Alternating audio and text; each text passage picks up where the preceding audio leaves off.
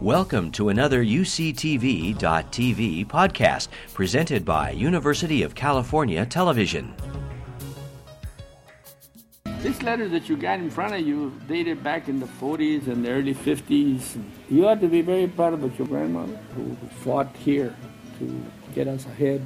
From this chapter here, it grew to 40 chapters throughout the state of Arizona. Well, a lot of the leadership in California came out of CSO. The empowerment that they got, they learned to fight for things. Uh, the shield of fear is gone. They're not afraid to go and speak for the community. Uh, gave them tremendous empowerment.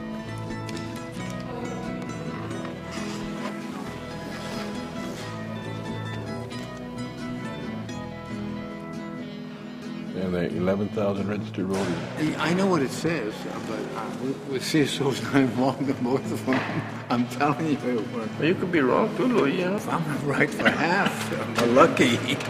the beginnings of CSO started the birth of feeling that, you know, I need to do something here because the problems are out there and they need to be worked on. What has to happen at the House meetings, the building of one-on-one trust relationships, of planning an action, evaluating the action. I remember Fred, he used the word critique.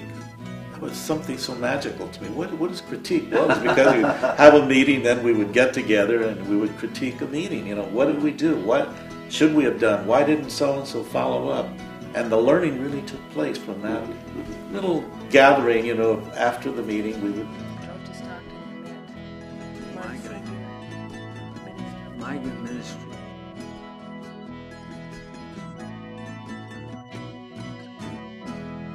But yeah, we're old, man. You remember, we, we were all young back in those days. Man, I'm not old. I remember things. It's you guys, you got old. Padilla was a junior chamber of commerce, right? He was JV, right? And walking around like I own the city and all of this. And we, we Chicano. He didn't act Chicano, so he didn't. I don't know how. In reality, I, don't, I hope you're not recording this. I don't know how I got involved man, with this guy.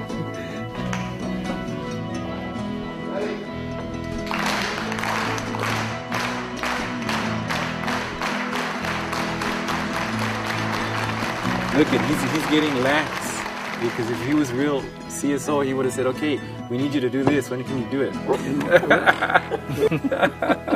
I want to welcome all of you to this gathering, historic gathering. This has been a historic gathering, and this has been uh, something that uh, we've been working for for the last couple of years. A couple of years ago, Herman Gallegos talked to me about CSO and the history of CSO. He says, You to read all these books that Chicanos write, but nothing has been written about the civil rights of Chicanos the, from the 40s to the 60s. And he said, uh, Maybe we ought to write a book. And then later on, he says, It's kind of hard to write a book. To have a conference, talk to people about this, that maybe perhaps people in the audience will understand the struggle we went in the 40s and in the 50s. You see on the walls here and here. So this is what this conference is about. I want to show you a little clip which uh, make you, you understand what really was happening in the 40s in my, in my, in my time when I went to segregated schools. And his name is Hector Tarango. We went and I interviewed Hector. And he such an emotional time with, with Hector. This is the first time in my life that I've seen Herman tear a little eye, start dripping down his eye. He got, he got emotional. Told Hector Tarango, has anybody ever name a school after you? Was it? He says, no, nobody's ever cared. Watch this clip. In El Modena, they had two schools side by side, one for the Mexican children, one for the Anglo children, side by side with just a wire fence between them. That shook me up tremendously because our fighting men were coming home from the war and their kids are being segregated. So we all got together, Cruz Barrios, Isidoro Gonzalez, Manuel Vega, and I, and formed the Orange County Voters League. And we started going to the meetings at the Board of Education, and we'd stand up whenever we had a chance and question them about what they were doing. And they were decided to join a national organization, LULAC, so we would have more power to fight the system. We've tried to get a representative of our organization to be elected at the Board of Education in El Modena, and he lost the election. Fred Ross heard about our fighting the school system, so he came down to help us to recruit voters. The organization of Voters League didn't want to deputize any of our members to be registered, going out house to house. He said, no, they can come down here and register. So we told them, no, that won't work because they haven't been down there before. What would make you think they'd come now? Fred Ross told them about a law that they couldn't refuse us. Then we canvassed the whole areas. All Orange County started getting canvassed by us. By that time, we had about 15,000 registered voters. So we ran him again, and he voted. He got elected. When we beat the board in El Modena, the Farm Bureau filed a complaint with the district attorney that we were being involved with communism. So the district attorney summoned us to meet with him. I said, so far, all we've done is recruit voters. I said, is that illegal? Is that anti-American? Is that communist? And he said, oh, no, not, not recruiting voters. So we're fighting the school system for better relationship in the school for our children. Is that communism? The district attorney said, oh, no, no, that's fine. What are we doing here then? I said, he asked the Farm Bureau the same question.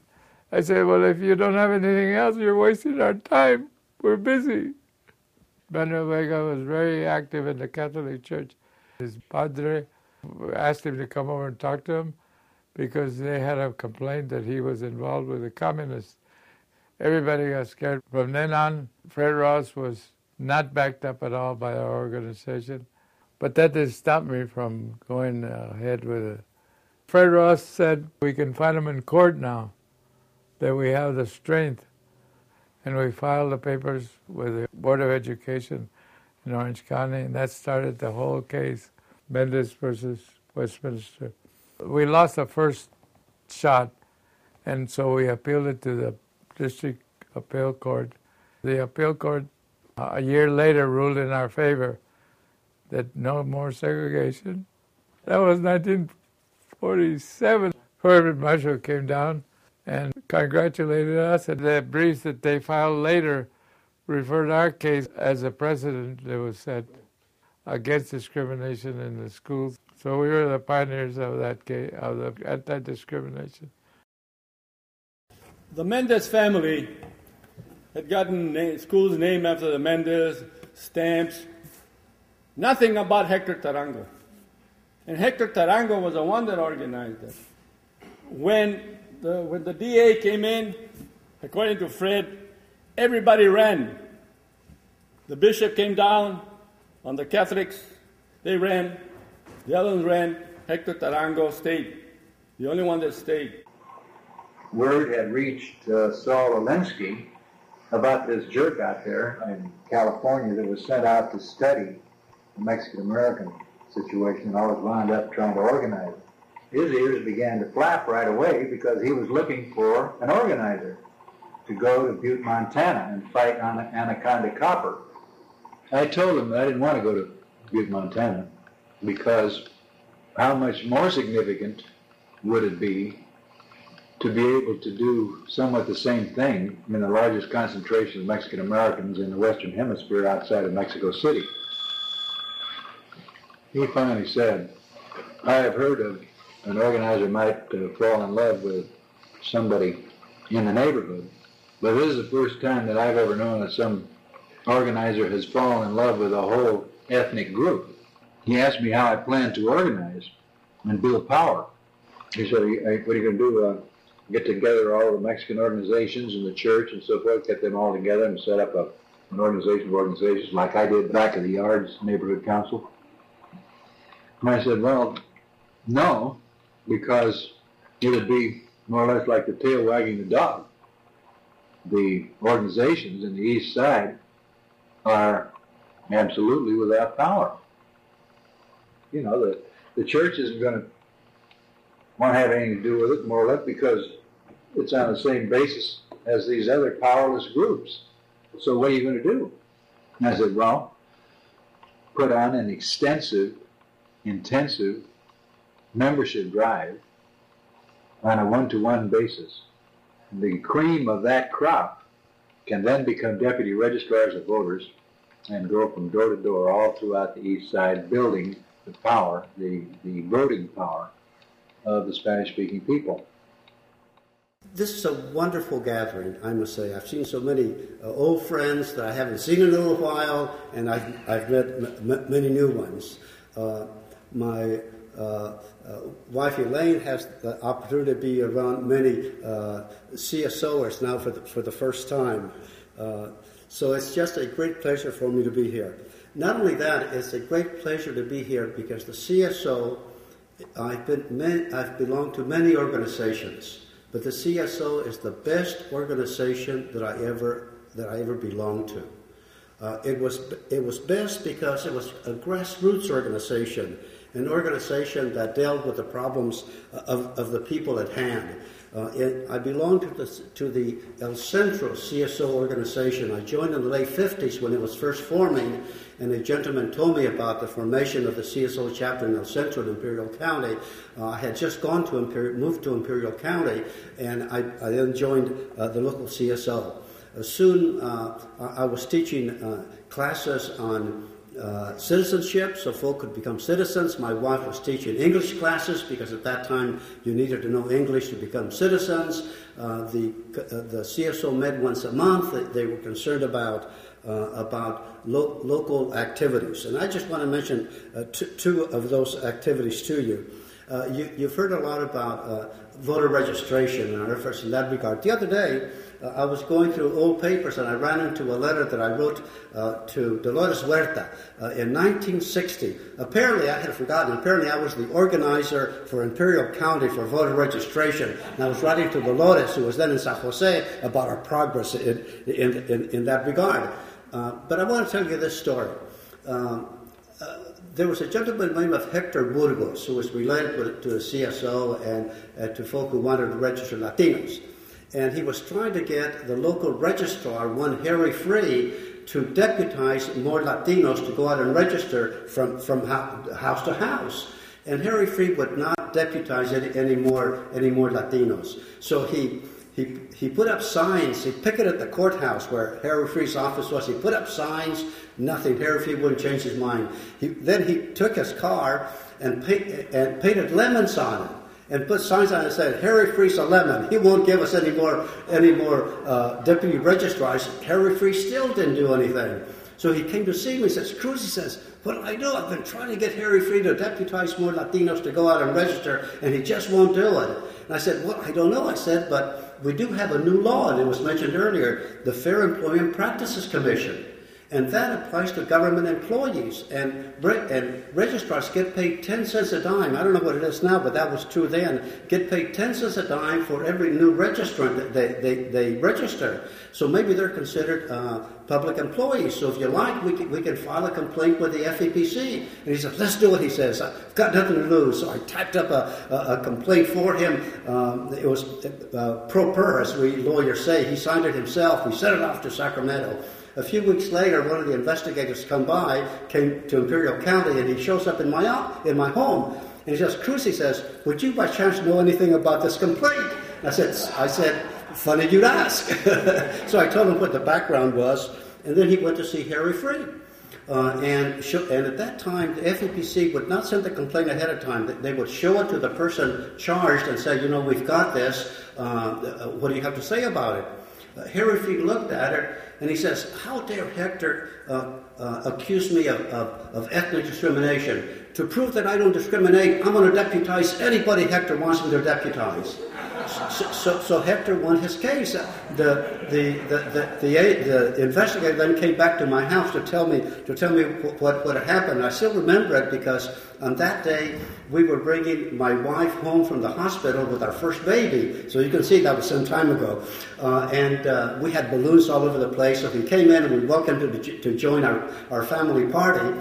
And, and, he said, well, he says, I went to see Harry Free, and that's what he told me. He says, I'll register anybody that Hector wants me. But he, before he said that, after he read after he read the complaint, he says, I know who's behind this. He says, it's that gentleman rabble rouser, Cruz Reynoso. so I always try to treat people fairly and, and, and courteously with courtesy, so apparently he considered me a gentleman, but I was a rabble rouser because I was helping Hector get more, more Latinos uh, deputized so they could register.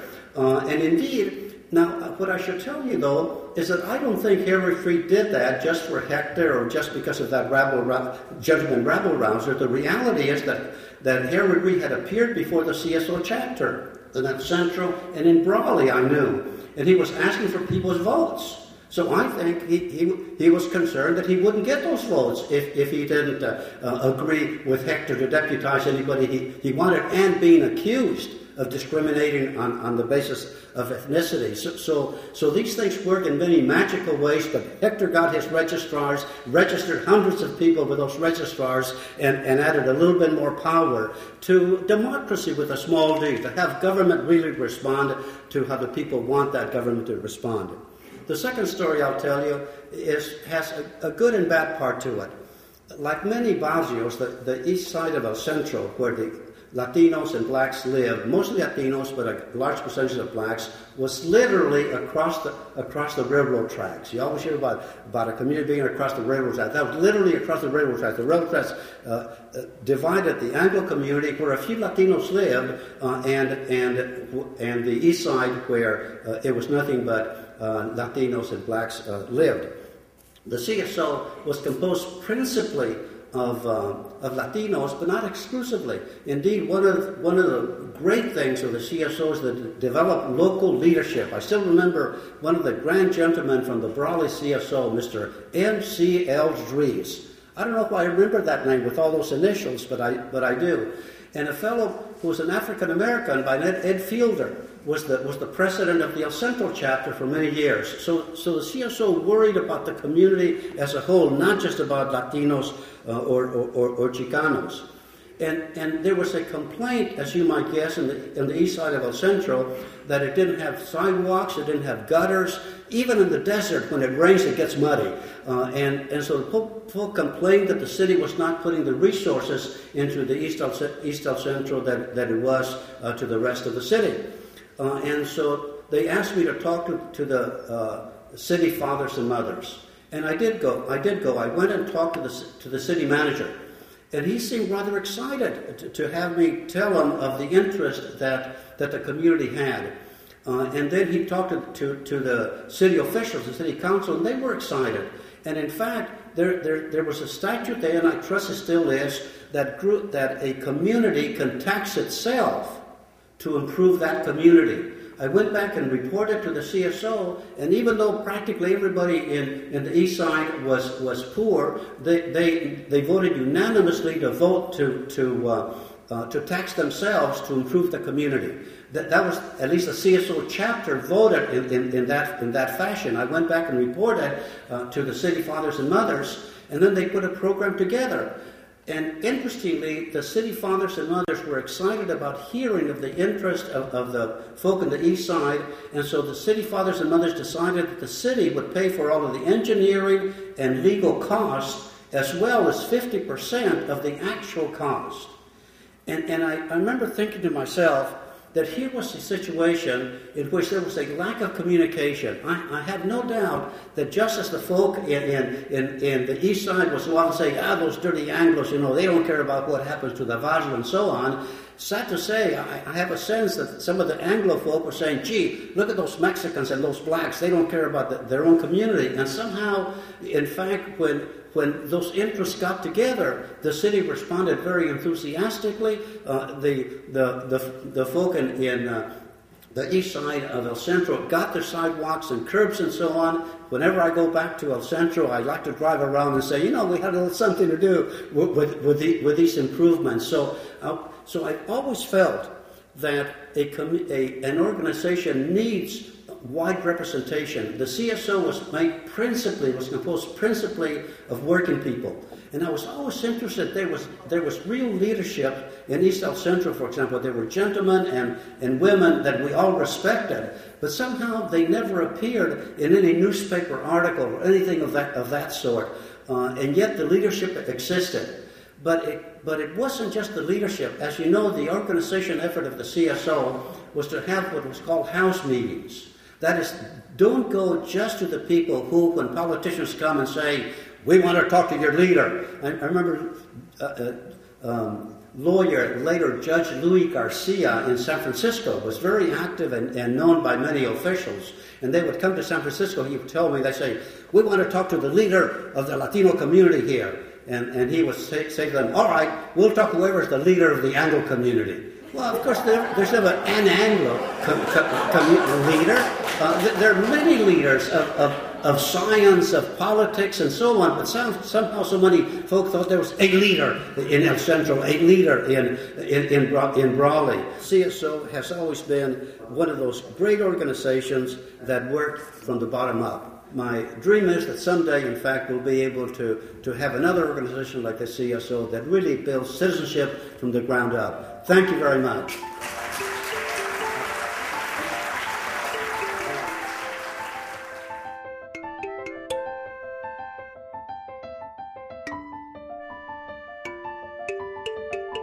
We did it on our own. We had a little room here in, in, in a little office that we used to do like the. Yeah, we had a big, huge hallway type of thing. That's where we do the classes at night. That's where our CSO uh, uh, service office was at. that's where every people came to in case there was problems. CSO was there, and we, uh, yeah. Where I was, where I was at, my office was always the CSO office. I know. People knew that I was CSO there, and they, they come to me. Then I would take them out over to the meetings, and then we disperse the people who trying to solve some of the problems. Then I think we on Stockton we always hang together because we had the we had the CSO philosophy, and it was not there wasn't the. Um, in fact, we tried to do what we could for farm workers. It was not like, well, we better debate it. I mean, or should let somebody else do it. It's this is not our job and I, I, don't remember ever, other than the fact, a lot of times we would dis- we decide we want to do, but a lot of times we would discuss the strategies. Let's do this, or let's do that, and somebody says, no, no, let's. And you would, and eventually, well, then you take a vote, and that's what you would do, and who was going to be the chairman, who was going to be the committee, and who was going to write the letter.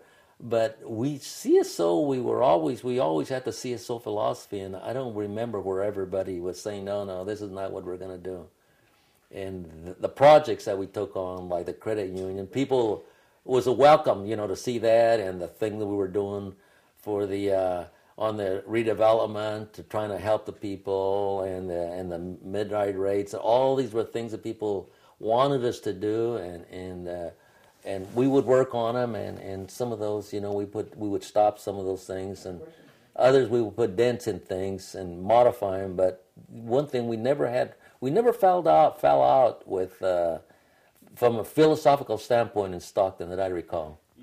I believe that when you do organizing, what you leave behind in terms of not only accomplishments, but in terms of the leadership, because this is what the CSO did, is it went down to the bottom and it brought up people, you know, this, and this leadership emerged. So when, I mean, when you have such stellar uh, such stellar graduates as Eduardo Roybal, uh, Cruz Reynoso, uh, Cesar Chavez, Herman Gallegos, you know, and, and you go down the line and you see all these people that came out of this organization, it's quite stunning uh, that the Chicano leadership of California came out of this grassroots organization. I can't say the same, or I don't know, I can't really, to, to my mind, I can't think of any person that has come out of this other model uh, which is you spend a lot more money, I think, in organizing uh, than uh, what CSO did. The other thing too, I think it was very important. The one thing that Fred did, Fred Ross did, is that he immediately got people involved on the civic action part, voter registration immediately, get out the vote immediately, you know, confronting your public officials. One of the greatest things that I think uh, that I learned from Fred and that I say to people when, in my organizing that I'm doing now is politicians work for you. Mm-hmm. You pay their wages. Mm-hmm. You know, they're accountable to you. They're responsible to you. And that is a lesson that people have to learn in our country if we're going to make a democracy work. So, if anything, I think that Fred, and I'm calling it the Fred Ross model of organizing, and the Cesar Chavez model is that you bring people from the grassroots and, and they take um, power, they take action, and they're the ones that make things happen. And the leadership then emerges out of that. We had been very active with uh, registering. Uh, oh, just, well, uh, I, I remember clearly, very, very clearly, I used up two cars. I used up two cars. Of course, they were not brand new, but I used up two cars driving back and forth. Uh, uh, I'd always take two or three people to uh, help register, and then also to help Roybal's campaign by putting up posters, and uh, so and this this was working. Now this was working uh, uh, from about uh, about about six o'clock, six in the afternoon till about two o'clock in the morning, uh, putting up signs, and uh, that was exciting too because we would get stopped by policemen, and uh, we would say, "Okay, we're sorry. Uh, uh, we'll we'll go on. We'll we'll quit. We'll quit." And we we would drive a half a mile away and, and start putting more signs up. Manny Gomez was a local attorney, and he had a fundraiser up in his Eastern Foothills house. And the recipient of the fundraiser was Ed Roybal, who was running for the Senate for the Los Angeles City Council at the time, who eventually ran for Congress and was in Congress for 40 years, for a very, very long time. But this was one of the CSO connections. Part of the connection between Jose and the CSO was even though the CSO effort was local insofar as organizing ourselves, this was an extension to the CSO uh, effort of politicizing or involving uh, the community in political activities. I mean, you know, how much money did we, re- did we raise for Roybal that night? Probably $50. Uh, but it was again about the activity itself and the raising of the awareness. I saw my parents get involved in things like CSO uh, as a result, initially as a result of a gang fight that went on in in King City and between uh, white farmer sons, as it was put, and Mexicans. And uh, a, a farmer's son was killed, was knifed. Do you remember the year? I, I, think it was 73. It may have been 72, 73. Um, and what they, the, the county sheriff's department arrested one Chicano. Uh, says, You're it. Had him in jail. Uh, didn't allow his mother to come and visit him or anyone. Uh, his mother came to a friend of ours Abelicio Chavez and his friend and says, What can I do? Can you help me? So Abelicio looked into it, and meanwhile, the newspapers were carrying headlines Mexican boy kills white boy type stuff. And that agitated a whole bunch of folks. Um, so they convened a house meeting. And uh, that house meeting were about eight, ten couples, uh, my uncles, aunts, my parents, longtime family friends, Abelicio Chavez, other people. And they all chipped in 50 bucks immediately to get an attorney to represent uh, the, this person who was in jail. And uh, they did. And immediately the mother had access to visit now because he was being represented by someone. Uh, it, well, the long and short of this whole thing is that no one was charged. The boy was released. No one was charged because they didn't know who did it. Without interference, without the interference of, of group of people. Um, the person would have got convicted. I mean, I'm convinced of that. And, and that sort of kicked it off. There was a case where they were trying to pin a murder charge on a young man. If I remember correctly, his last name was Perez. And it happened, there was a gang fight at King City High School, and the kids from Greenfield go to King City High. So the redneck kids from King City High invited the Mexican kids up Jolon Road, which is a road that goes towards uh, Mission, San Antonio. And uh, they met out there, and the kids from King City, the redneck kids, had baseball bats, chains, and everything. The Mexican kids had nothing. Um, happens that one of the kids had a little pocket knife. That's all it was, was a little pocket knife, maybe a two-inch blade, two, two, three-inch blade. And uh, I still remember the kid's name was uh, uh, Montalbetti. Was uh, he was from Greenfield too, and uh, big kid, nice looking boy, and uh, just kid just guys coming at him with a chain or something. He just stuck that deal out there, just happened to poke him right in the heart. The kid died. They were trying to call it murder, and so the CSO decided that uh, we're going to try to defend him.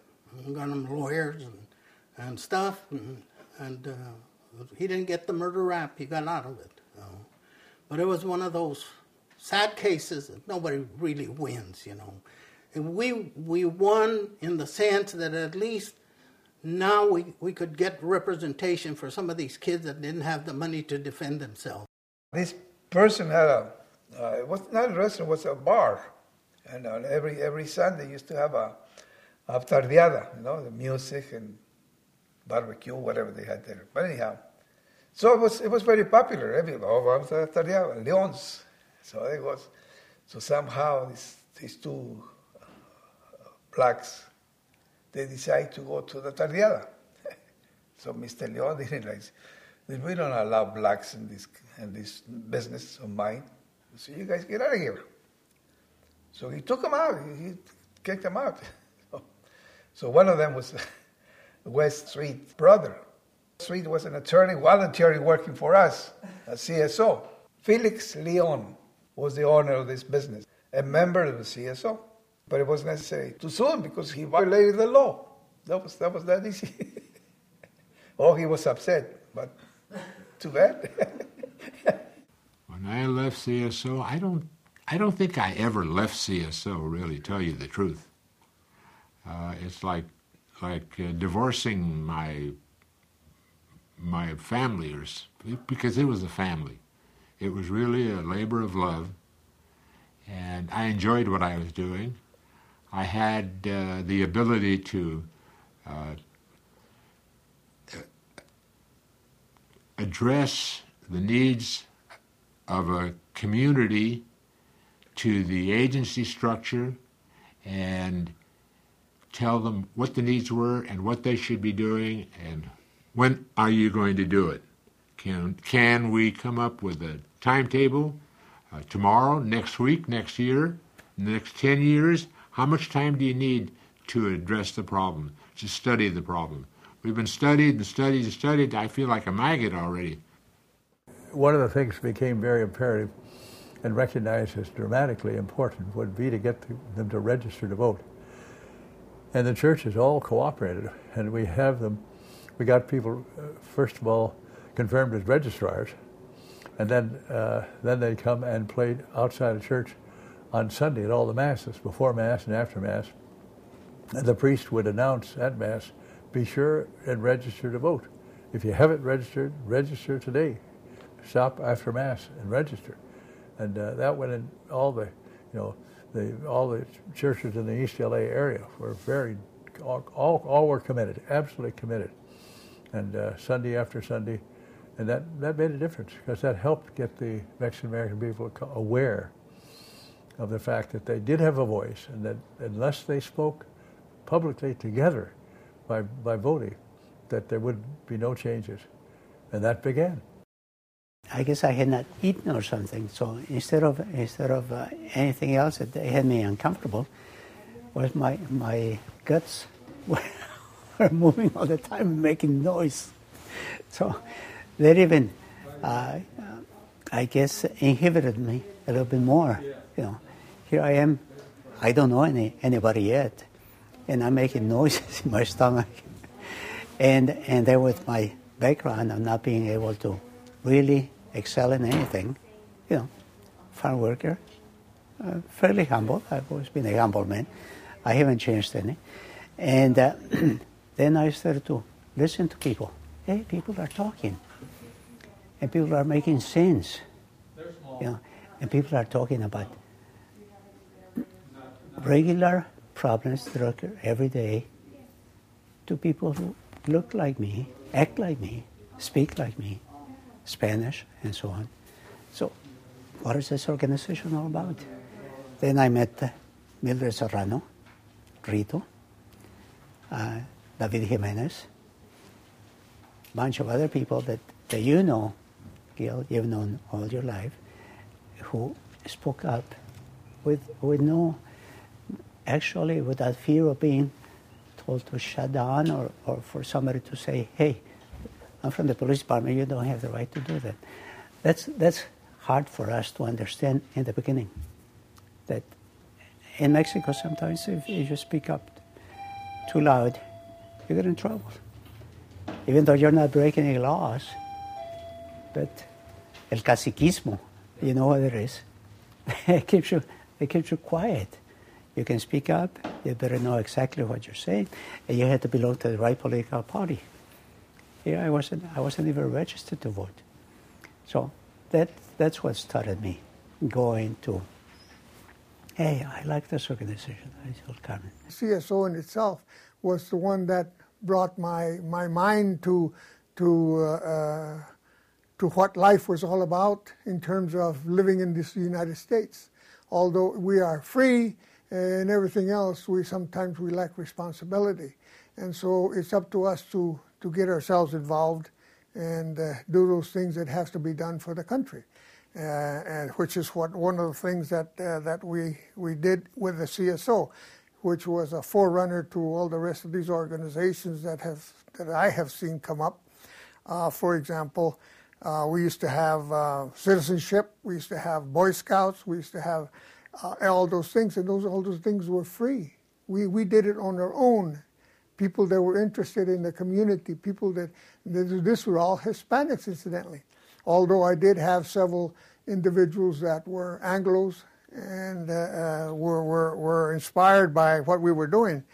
Basically, I think they were, they were convincing people that if they were going to make any changes in their neighborhoods, just basic stuff like voter registration uh, or even uh, stop signs, uh, street lights, curbs and gutters and uh, basic uh, basic services for their communities, that they were going to have to develop the political power and the political influence to convince the the city council or the mayor or whoever that uh, they were citizens just as well as anybody else in the in the community, and they demanded those those services.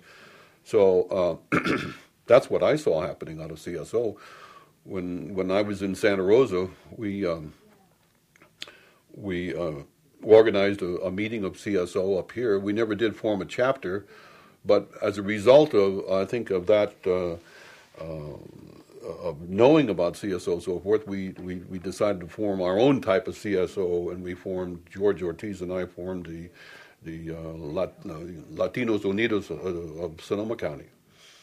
I have some really deeply personal connections to CSO, even though I wasn't born yet when the organization was established. But I was born and raised just a few blocks from CSO headquarters in Boyle Heights. Uh, my grandparents and parents uh, all went to Malabar Elementary and Belvedere Junior High and Roosevelt High School, uh, and I followed in their footsteps. And, and my great uncle Gilbert, my grandfather's brother, uh, was one of the prime movers for the organization at key moments of its early history. And I know many of you in this room actually partied with my Uncle Gilbert uh, and know, know him that way. And as luck would have it, I also had the honor and privilege for working, uh, of working with Ed Roybal in the Congressional Hispanic Caucus uh, for a couple years during the Carter administration. And so to some degree, my own history is entwined in very interesting and profound ways with yours, even across the generations. And uh, I think that's a really important thing uh, to keep in mind today. To me, the most important thing about the CSO was not necessarily what it did to win specific political victories in specific locations in California and the Southwest, although these were obviously crucially important, whether we were talking about Roybal's first electoral victory or the long fight to win old age pensions for non-citizens, which Gilbert mentioned earlier, or the recruitment ultimately of people like Dolores Huerta or Cesar Chavez into the CSO fold. Again, these among many others were all landmark achievements for the organization and provide much of the lasting legacies of the organization at its many local chapters. But what I try to teach my own students at both the undergraduate and graduate levels is that what makes the CSO so important in hindsight is much more than its individual victories or its, even its longevity. What is so important to me is its ringing success over a very long period as an experiment in participatory grassroots democracy. Now, obviously, much of this was planned from the outset. After all, had it not been for Fred Ross and Saul Alinsky and the organizing techniques of the Industrial Areas Foundation, the history of the organization would probably look very different. Indeed, much of the point of the organization's founding came out of efforts to apply the IAF's community organizing and organic leadership training to Mexican American neighborhoods and, and mixed neighborhoods.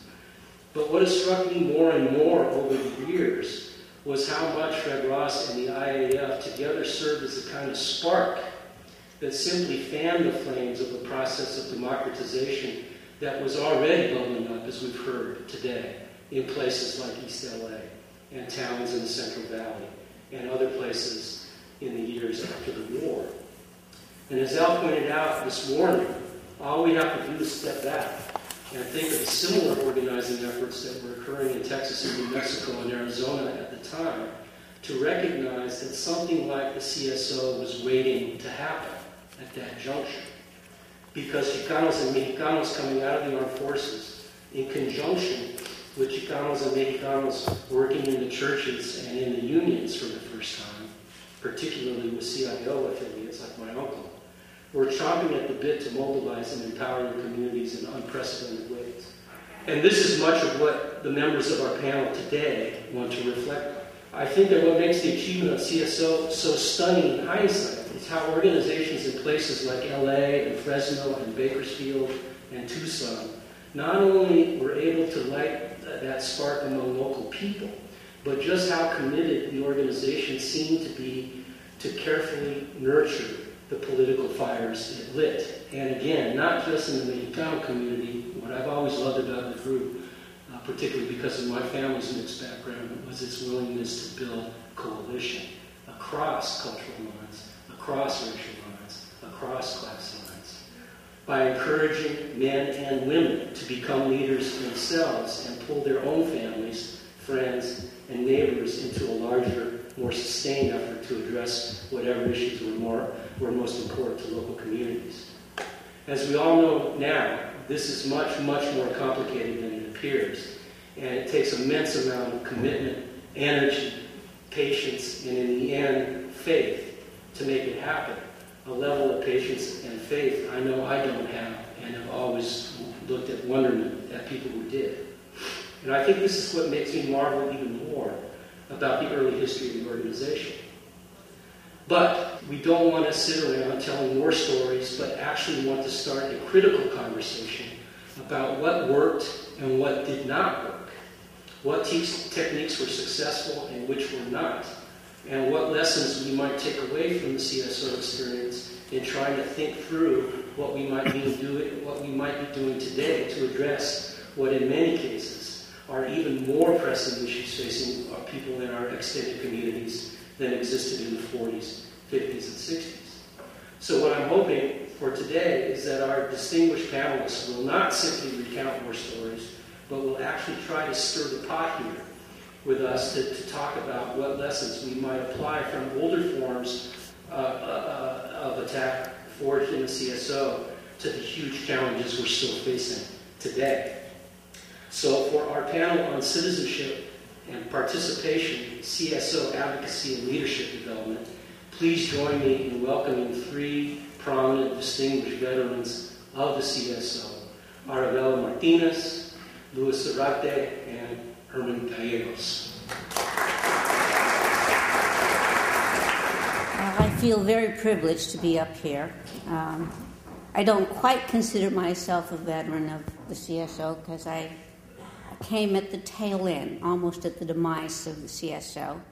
But I have to tell you a couple of stories. One about Herman Gallegos, um, because Herman was the one who really inspired me to get involved in the CSO. Um, I was searching for something meaningful to do with my life, and someone told me about this wonderful speech that Herman was going to give. And so I went. And truly, I was inspired. And I went up to him after the speech and I said, How can I get involved? Well, 45 years later, I'm still involved. there were tremendous efforts in terms of not only voter registration, but in dealing with major issues, whether they were local community issues like police brutality, or if it was the INS, or all of those things. They gave us the opportunity to participate in democracy. And it gave us a sense of power. And one of the things that we learned was how to use that power. And some people are afraid of power. And a lot of our folks were afraid of power because when they tried to exercise it, frequently they would get hurt. But through CSO, people learned how to exercise power. I'm going to speak uh, not so much on my experiences with CSO, but my experiences in organizing. Uh, it started a long time ago. It started when I was a little kid. Um, a little kid that had to run home because they were throwing rocks at him. I knew how to run fast and I knew how to hide, so I was starting to learn leadership. I was fortunate enough to have worked with CSO. I became its national president a couple of times. Was there when I saw Cesar walking out the door. I have the, his letter resigning from CSO, fully knowing that CSO was going somewhere and I didn't know where. I still don't know where it's at.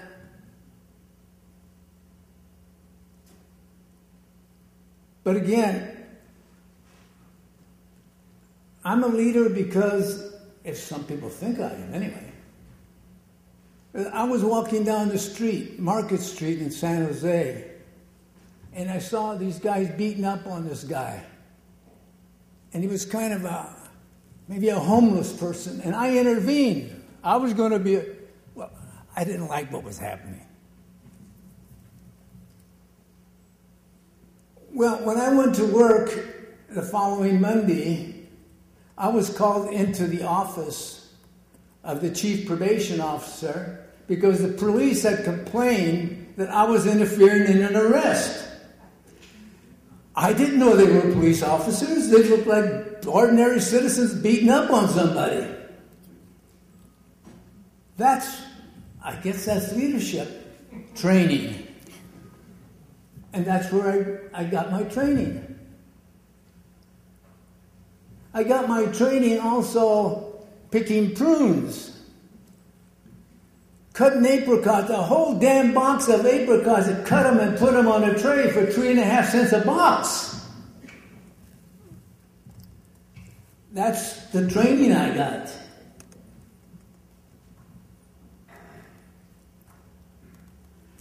You know, I, am going to kind of ramble a little bit because I think that people have it in them to become leaders. As I said to you, I carry something around me all the time. All the experiences that I had growing up and putting up with a lot of crap, a lot of insults. And I don't want that to continue, so I am trying to do something. I'm trying to be civil.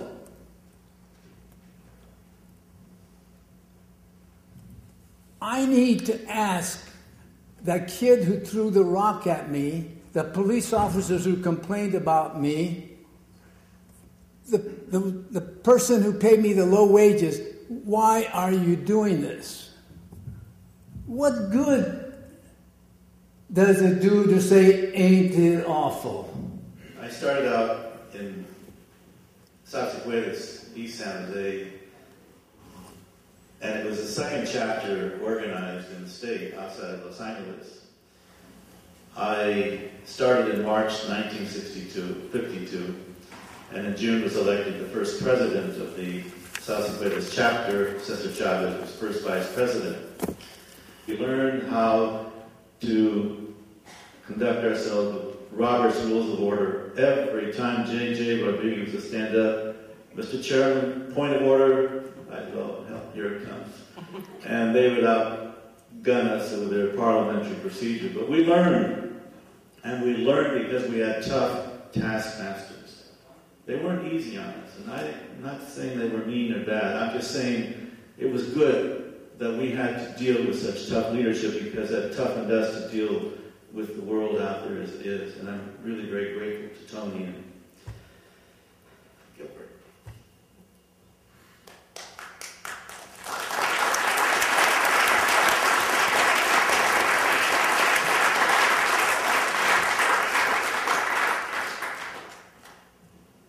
So we didn't do this ourselves. We learn from others. We learn from each other. And we learn by doing. We learn that by organizing, you plan and you hold an action and you evaluate it.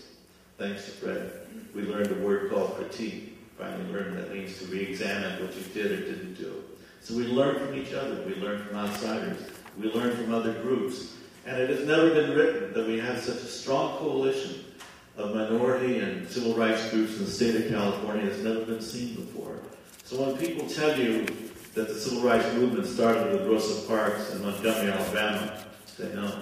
It started here in California with Tarango and the civil rights movement here in California, which we pushed for civil rights long before that. This was in the 50s. In 1954, I served as first vice president under Tony Rios, and later I went on to be national president. Cesar was executive director, and Tony was secretary treasurer, we conducted a voter registration campaign. It was unprecedented 160,000 new voters that year. And we did it at a cost of 25 cents. The NAACP did it for a dollar per voter. And again, that was because we ran a voluntary organization. And so we were very successful because we had volunteers, older and younger people. So it's hard to really express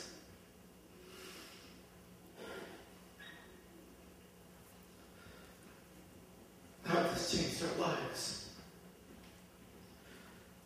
All of this, all that we became, all that we did, all the successes or the other things that we went on to do, Cesar, the farm workers, and other folks, at Arabella, and everybody else, we owed it to Cesar.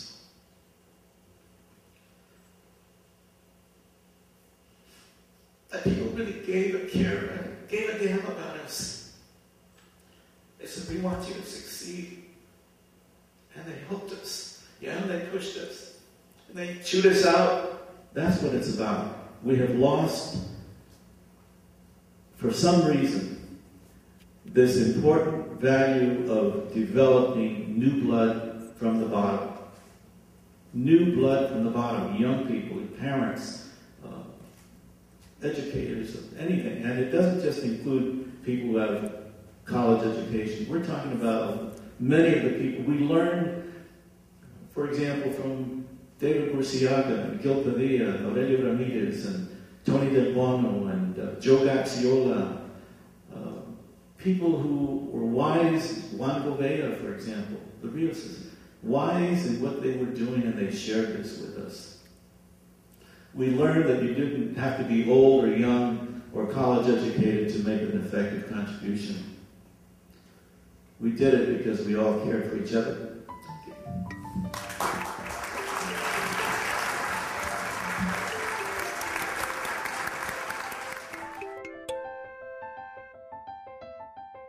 Uh, we never got paid. We this was volunteer work that we did for all the people. It wasn't like I'm going to get paid.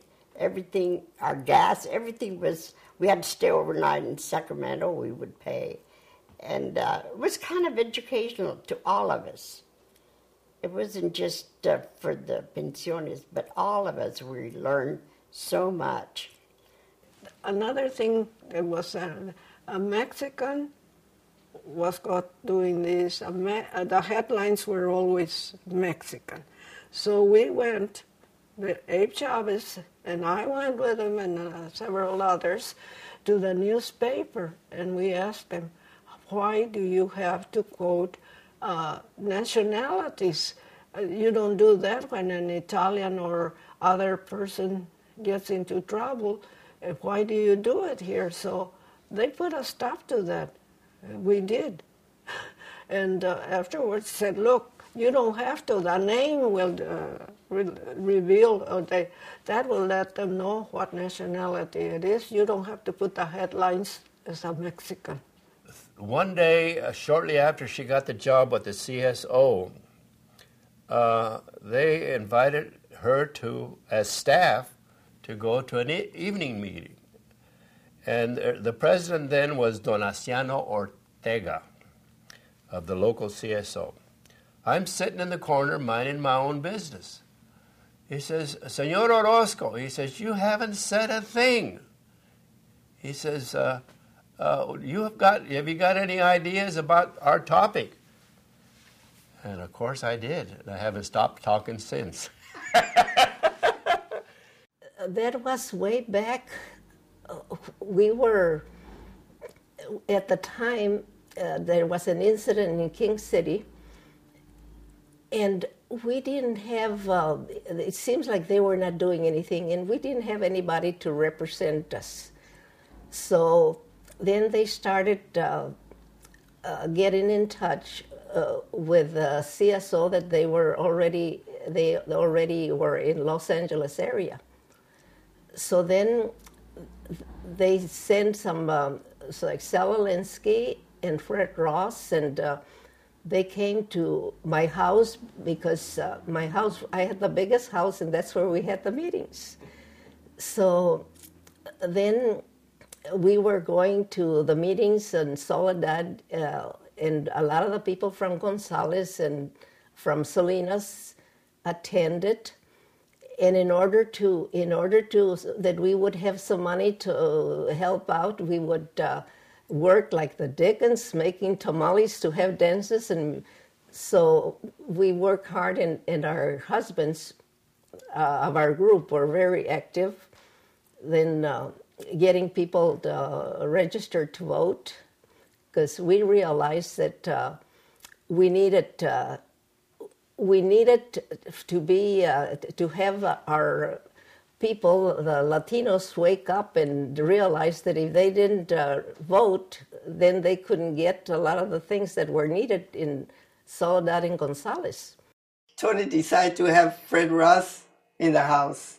Fred Ross came to the house to talk to him about uh, the Industrial Foundation. Even Alinsky came a couple of times because he's he was uh, the money back. I used to call it money backs here. and uh, because nobody got paid at CSO. We uh, we didn't even have enough money at the beginning to have a house. My house was the office, and, and uh, we took messages and everything. And then we started having race funds. We used to donate the stuff, work on it, and buy our tickets they passed a law in, I think, the mid 50s that anyone who was in the United States who had lived here for a certain number of years, years. how many? 20 years. For 20 years and was over 50, over 55, uh, could become a citizen by taking the citizenship test in Spanish. Well, CSO had a big campaign on that. What they did is um, they got people to uh, volunteer as teachers. They got the DARs, the Daughter of the American Revolution, book on citizenship, and uh, rewrote it in Spanish. And instead of re- just rewriting the book, what they did is do did lesson plans in Spanish. And Grace Davis was one of the ones that participated in getting those plans prepared in Spanish. I typed them up and mimeographed them, and it was funny because most people who were Spanish speaking did not have uh, grammar correct, you know, or spelling. And I had had four years of high school Spanish with a very good teacher. And so I'm sitting there, the non Hispanic, correcting all of their mistakes in grammar and spelling. but we got those uh, things out, and the classes were very good. And it was large classes, though. very large. I remember Zambrano uh, taught his classes were, I think, 20 or 30 people. And uh, Cesar and I would go out and um, to different homes because he was getting he was getting people involved in CSO, so he would go to the homes and interview them. And there's where I learned my interviewing skills, which helped me later on when um, I got off of welfare and was given a job with a family service agency, a counseling service, and we were doing the outreach for for Head Start, and I was going around to different homes interviewing the and getting the parents involved in Head Start and getting them involved, uh, you know, in the school, the school district, and so their kids could go on. And I have a lot of successful stories. One of them is a principal. What what I see the success was was for me personally was that I got uh, I got off welfare. I went to work for a private agency and, and, and provided social services to the people that really needed to get out and to, for us to get them involved into the system, the educational system primarily, and um, that that's what I I saw as a great success. Father Ralph Dugan brought Cesar Chavez and Fred Ross to the house to uh, to, house. to my house to try to get to get Jim and a few other people to start registering voters, and um, that's how it started. They start having meetings at different places. A lot of the people from St. Mary's Church and that area would uh, would come and have meetings at their homes, uh, little coffee clatches, and um, they talked about registering voters. And build a chapter called CSO, Community Service Organization. And that came a little bit after that, uh, and then they decided to uh, have an organized, and they they uh, Ra- Father Ralph Dugan uh, let them have the hall, and they started having uh, the CSO meetings there. And then after that, all the registration was under the CSO. There were four areas that were identified. Um, the first area was family and CSO, the role of family, how family was a part of CSO. The second area was the roles that women played in CSO. What was the work? What did they do? What roles did they play? The third area was how did CSO change them as women, change That's them as people? And the last the area was what was the leadership? What leadership roles did women play in CSO? These are four leaders from CSO, but there are other women who were leaders, like Aravena when she was speaking also. So we want all of you to enter into the conversation. This brings back real happy memories at our first big conference here at Asilomar in 1954. Then my husband was still alive and very active in CSO. Edward Roybal was our, one of our keynote speakers. And before CSO got started in Salinas, we had the meetings, the house meetings at our home. At that time, I didn't. We didn't have any children because our daughter wasn't born until '56. So I had a lot of time to spend helping Abe do whatever he wanted me to do in CSO. Through the involvement of uh, uh, CSO and myself, and my husband and myself, I think that taught all our children. Uh, uh, Jessica, who was the oldest, she learned a lot from from house meetings that we had at home and meetings that she attended with us. And of course, sometimes she had to babysit her, her siblings. But uh, as they, as we had more family, they all uh, were aware of our involvement in the community, and uh, and they're they still are. They're they're wonderful. What can I say? They're wonderful kids. How CSO has helped me uh, is that I wasn't really aware of our responsibilities as citizens of this country. And uh, what really uh, helped me, I think, is the CSO. Because it helped me to help others. And I was able to help the less fortunate. And um, that to me was a great satisfaction in my life. CSO days were still important to me in my life because that was the first big organization that I became involved, really, really helping the community. Although when we were young and we were at home, my mother was a very service person. She always made, them go, made us go help neighbors, friends, whoever needed help. And I was the one that was practically almost elected. Go help Mrs. So and so, go wash diapers, go help with the doctor, go help everything. The thing I didn't really, I didn't mind doing all those things, not even the diapers. But when she sent me to the jail, uh, to court, uh, to the warehouse, to the police department, I didn't like that. I said, Mom, I don't want to go. It's embarrassing I go this way. She goes, You're not going to go for you. You're going to go to help Mrs. So and so. The husband got in jail last night. Oh, God, I don't want to go. Or otherwise, another lady, her son is in juvenile. Go help her. They didn't speak English, so they send me. So I was used to being involved in helping community, helping neighbors, relatives, whatever. But when, I, when CSO came to San Jose, that Cesar started organizing, I knew he was going to get me involved. So he goes, Rita, I need you to help me do voter registrar. We're doing registration. You become a voter a registration person. God, I don't know how to do that. He said, Yes, you know, come on, let's go. And I was expecting a baby, and I've got my CSO baby here with me today. I was expecting her. And I go, No, no, Cesar, I don't know. Said, Yes, you do, come on, let's go. So here he takes me to the courthouse, and I got sworn in, whatever they did, I didn't remember, so many years ago. And I became a deputy registrar, and we worked. If anybody, you know, knew Cesar, when you were working by him, I mean, you worked. You just didn't, uh, oh yeah, I'm going to do some that. No, you worked day and night if possible. And that's the way I worked with him.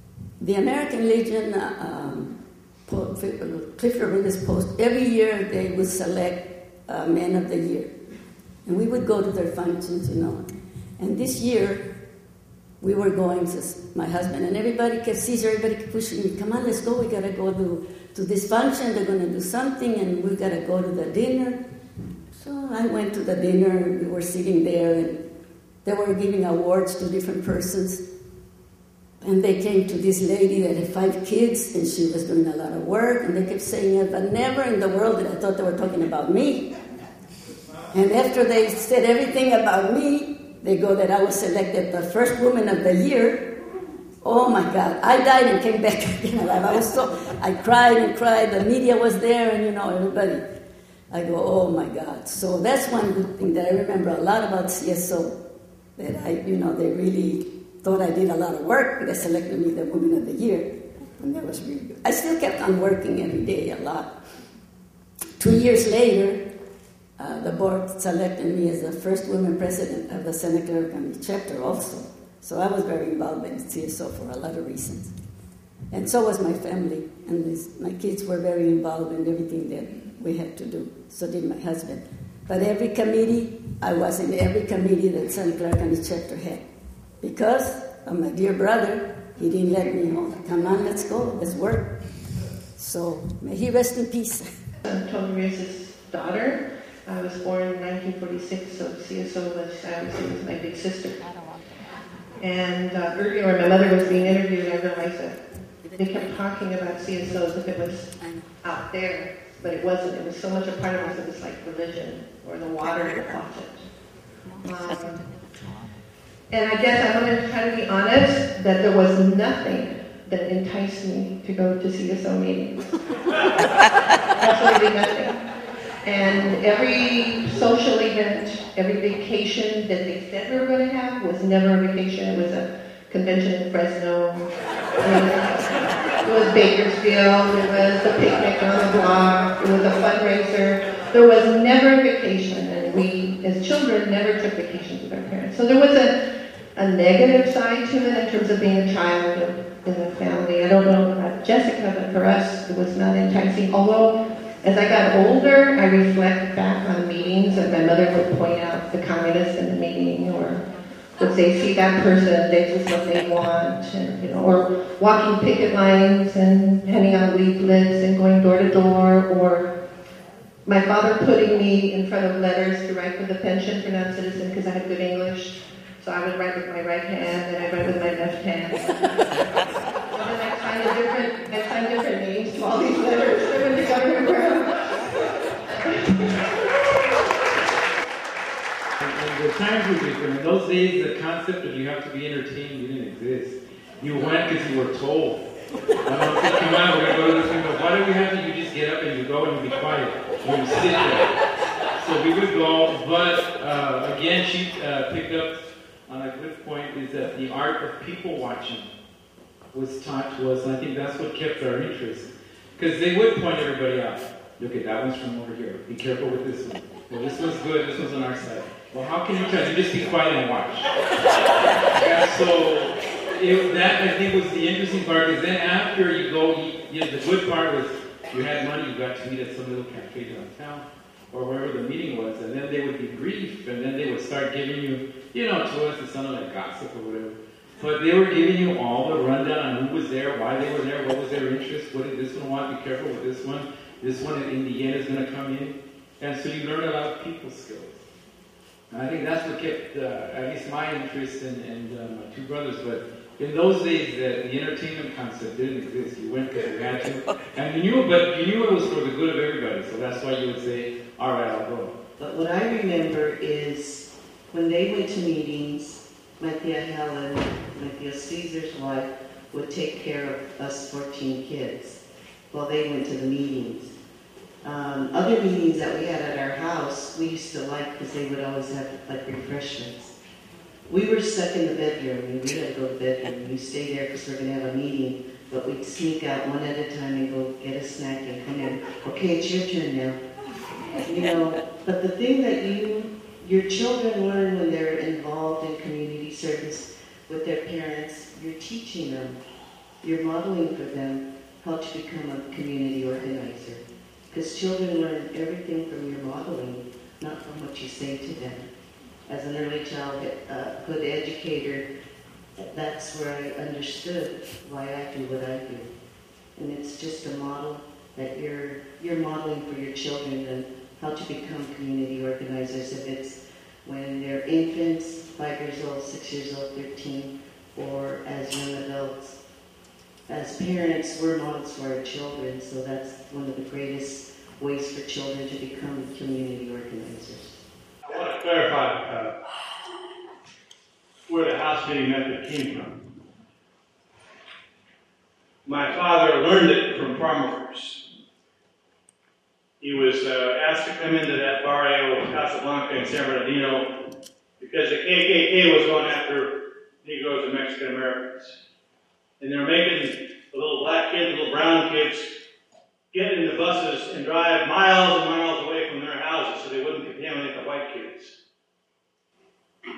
And he helped them take on the school board, take on the powers that be. And he was doing it one at a time. He'd go from house to house to talk to people. And finally, one of the farm workers said, Mr. Ross, wouldn't it be a little bit faster if I invited some of my friends over? so this wasn't some grand idea that he thought of and brought in. He learned it from the ground up. The CSO leaders, you taught them a lot about organizing. And you created a kind of culture that CSO had. So that service center model didn't come in from Chicago or New York or from my dad's great brain, which he had. It came from the ground up. It was natural to help people. And he not only stoked the fires of indignation and injustice, but he also was operating, as were you, on love for one another. That was the enduring principle that often gets overlooked. That power of love. That's why we fight for each other. That's why we stand up for each other. That's why we make those sacrifices and stand up and speak in front of folks like you just did, Esther. Right? Another sacrifice for CSO. Were doing it for our families. Right? So never forget that power of love that was part of that CSO, and which it brings why the memories are so wonderful, as Anna was reminding us. And hearing from Jessica last night and Margaret today, and all of you here today, that's why my father loved you so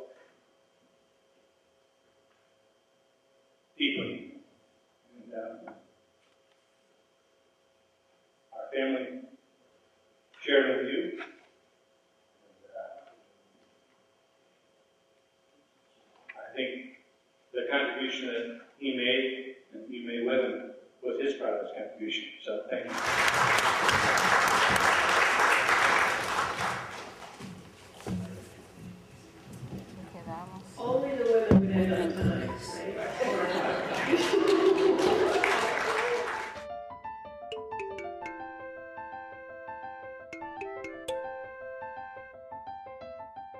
We thought we'd turn this last session into an interactive session, right? We've had panels before, um, and they were all very important, all very important in laying the context, understanding the lessons learned, um, and the legacies of, of CSO. And it- it's been a tremendous three days. Uh, we've learned a great deal. We've been inspired, I'm, and I was delighted to hear the young, young folks are inspired by hearing the stories of the pioneers, the people, the veterans who created the post-Civil War, uh, the post-Civil War. That's a little, you'd really be veteranos of post, post-World War II civil rights movement for, for Mexican Americans, for Chicanos and, and other Latinos and other folks, right? But one of the things I'd like to do, uh, just very quickly, because we have generations in here. In this room, we have the younger generation, we have people that are kind of in between generation, and we have our elders who led the fight in so many ways. But there's this old adage of things change, but they stay the same. Going back 60 years now, if you had to identify one thing, one thing that was the motivating force or factor for you to get involved with CSO, this was the thing, the one thing that you remember motivated you and the other folks around you to get involved in CSO towards change. What would that be? So, what I'd like to do that is ask one of the folks going way back to CSO, and then I want to switch over to the, some of the young folks. And you, I want you to think about today in your lives, and I did, I'd include the graduate students here who are from, you know, from three or four different universities, other young folks uh, that are participants. There's one thing today that you'd say is the issue for you, right? The issue that you'd like to see some progress or change, what would it be? Alex, what, what was it? One thing that you can remember back then? is see the reaction of a person who felt empowered. I guess that uh, motivated me more than anything. Empowerment. We've heard a lot about that. All right, let's go to, to some of the young folks here. If there's one thing, there's one thing that you can think of that motivates you um, for change in your life or in the community, what would it be? growing up in Mexico and seeing so many like um, injustices. No, injustices. So we came here for a change to make our lives better. And if I can help other people do the same, I'm willing to do it. So injustices, all right, there's the connection, right? He's talking about empowerment, but it was empowerment for change, and part of it was for justice. Um, she's talking about really the same thing. All of us who joined the CSO came with a different set of experiences in many ways, but the common thing is the hurts and the uh, discrimination and the problems that our families faced, that we faced, but left by ourselves, we wouldn't have been able to change anything. And it took the outside power of other people, like a Fred Ross Nolinsky, that helped us to know how to deal with that frustration and hurt and bring about positive change and be part of that change to make change happen. Coming together to change Jim Crow, right? So that you, in 1959, when you went to that pool and confronted those people, right, there were others that would back you up. The Los Angeles Unified School District education itself was kind of like a catalyst that helped me like move towards like becoming a leader. Because um, there's a lot of people like gangsters on the streets and stuff and very few of us take like our education seriously at RLC and Belmont and stuff. And I know like me and Uriel and stuff a couple of us have been trying to like change that. Yeah. Well, educational change yeah. Right? educational opportunity? We know that was a huge issue back then as well. Absolutely. One of the first things that I learned is to resist, to question, to protest. And when somebody was doing something, I want to know why. I want to analyze why they're doing this and why you're not doing that. I think resisting, as I still do sometimes, to teach people to resist. I made a mistake of teaching my kid to resist. Now I have a hell of a time talking to them because they question me everything I want to do. Without resistance, you couldn't have had a movimiento, right? And with other people joining you. For me, one of the things that I would like to change is the community where I live because you find drug dealers right next door to my house. And not just for myself, but I want to do it for my dad because he's done so many wonderful things for me and my brother and my sister. And I just want to change my community. I want to get him out of there. And I want him to see that there's other nice places where we can live, not just there. I want to get them out of there. There was a reason we grew up in those places. One, we were poor, but we couldn't live elsewhere. They didn't allow us to live elsewhere. How many of you remember the racial restrictive covenants that went into our deeds of sale for homes that said Mexicans not allowed, or Negroes not allowed, or Asians not allowed. There were reasons why we were segregated. And we were all, you folks were striving to break those things, right? And in 1947, the Supreme Court said those are things are illegal. But there are other things still keeping us separated and isolated and segregated, right? Your generation has to fight that like this generation did again, it's not just one thing. Uh, people talk about my anger. Well, I don't think that anger is going to go away.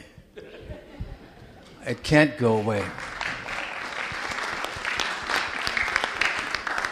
Um, it, it's, it's what happens to me, what they made me feel less than. And it continued, less than, and and not only did I just feel that way, I lived that way. I lived in the poor house. And I said, they can't get away with this. I mean, they just can't get away with this. I'm going to do the best that I can. And so I did. I was a good student. You know, I worked hard. I did what I could to make my, myself better because I felt so inferior. And that's and that's why, and I still feel inferior, it'll never go away. It's there forever. And so I keep pecking away to someday when I die, I'll feel just a little bit better and hope that other people don't have to go through that feeling that you have yet you're not as good as the other people are. But that anger motivates. And if you channel it in the right way, as all of these folks did, that's towards mobilization and change, right? And th- all of us were angry at one point, right? And it's how you channeled the anger in a productive way that could result in progress. And you, we've seen folks talk about the stories, but and some of them, you know, of course, are going to exhibit a little more angry anger about uh, the things that motivated them, but in the end, they came together. They came together. One of the things, just, just an observation the CSO was about community. Why would they have community in the title, right? These were people that came together. They were individuals, but they came together to form bonds. They're all compañeros and compañeras that came together, and that community kept them together. That's a very important lesson for, for the young folks, too, is that they came together, they bonded, and they went forward to change things. In a, the year after next, I will publish the new edition of what was formerly called Chicanos in California. It's a history of Mexican Americans in the state of California, which I published like 24 years ago. But the, it'll be called Latinos in California. There's going to be a very substantial section on the history of CSO and all that it did to sponsor leadership, change, advocacy of civil rights, and building community pride. All the things we've talked about.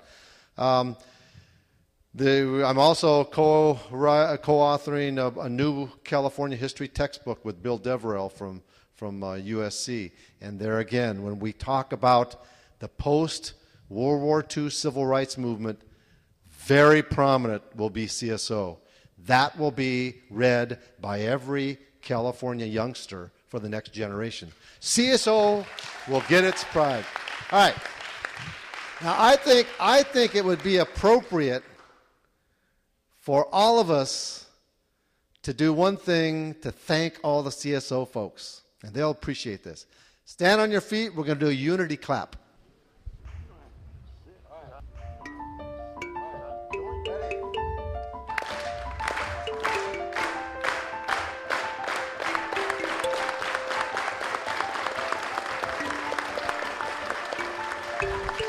Thank you, folks. You've been listening to a podcast by University of California Television. For more information about this program or UCTV, visit us online at uctv.tv.